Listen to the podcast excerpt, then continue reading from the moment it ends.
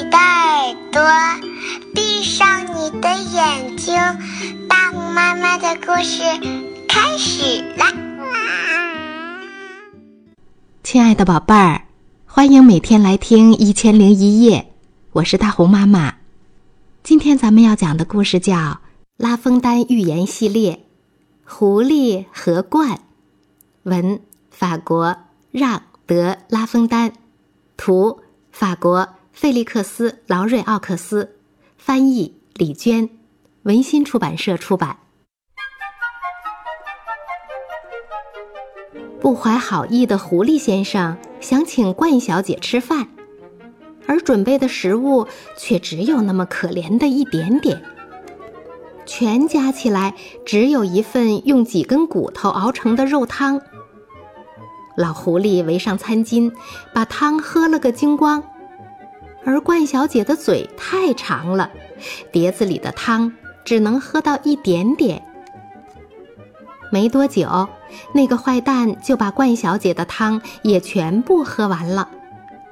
冠小姐受骗后就想教训一下老狐狸，于是她改天也邀请了狐狸来家里吃饭。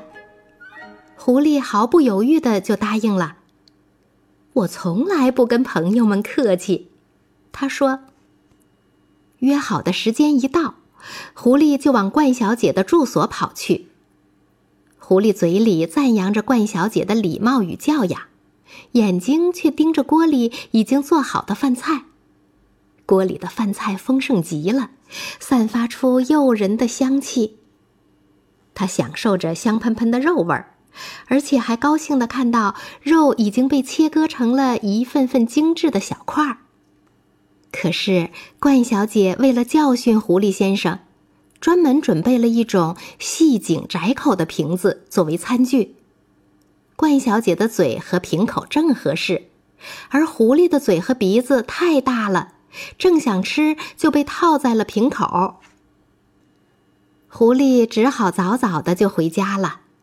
作为一只狐狸，却败在了鹳的手里，他感到非常难为情。一路上看热闹的小动物们都在嘲笑他，他只好把耳朵垂得低低的，赶紧跑回了家。那些爱骗人的家伙，这句话就是奉劝你们的：等着吧，你们总会得到报应。刚才我们讲的这个故事叫《狐狸和鹳》。这个故事告诉我们，人与人之间要以诚相待，不能有欺骗。自以为是的小聪明总是会被识破，最后受损失的反而是自己。试试真诚的对待每一个人吧，你会有意想不到的收获。接下来我们再讲一个故事：狼和小羊。小羊正站在清澈的小溪中喝水。这时，一只饥饿的狼朝小羊这边偷偷摸摸地靠了过来。它太饿了，这只小羊正是它最合适的猎物。是谁让你这么大胆，竟敢弄浑我的水？狼跳出来，怒气冲冲地问：“你将因为你的胆大妄为而受到惩罚。”先生，小羊回答道。先生阁下，请您息怒。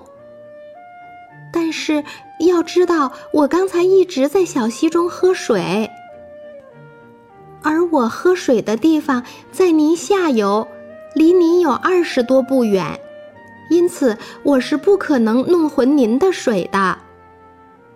就是你弄浑的，残忍的坏蛋回答道。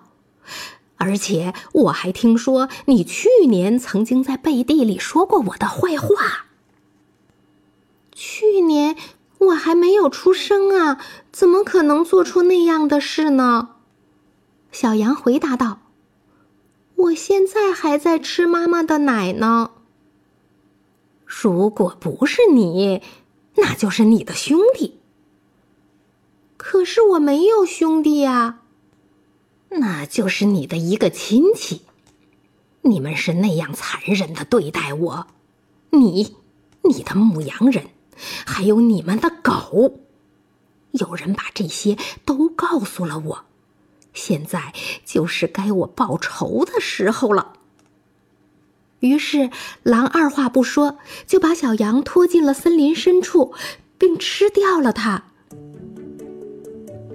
刚才我们讲的这个故事叫《狼和小羊》。这个故事告诉我们，当坏蛋要加害于你的时候，总会找出各种各样的理由。这时候一味的跟他们讲道理是没有用的，要充分运用自己的智慧跟他们周旋，以达到保护自己的目的。另外，就是我们要锻炼好自己的本领，毕竟实力才是我们最强而有力的保障。今天的故事讲完了。我们该睡觉了，晚安。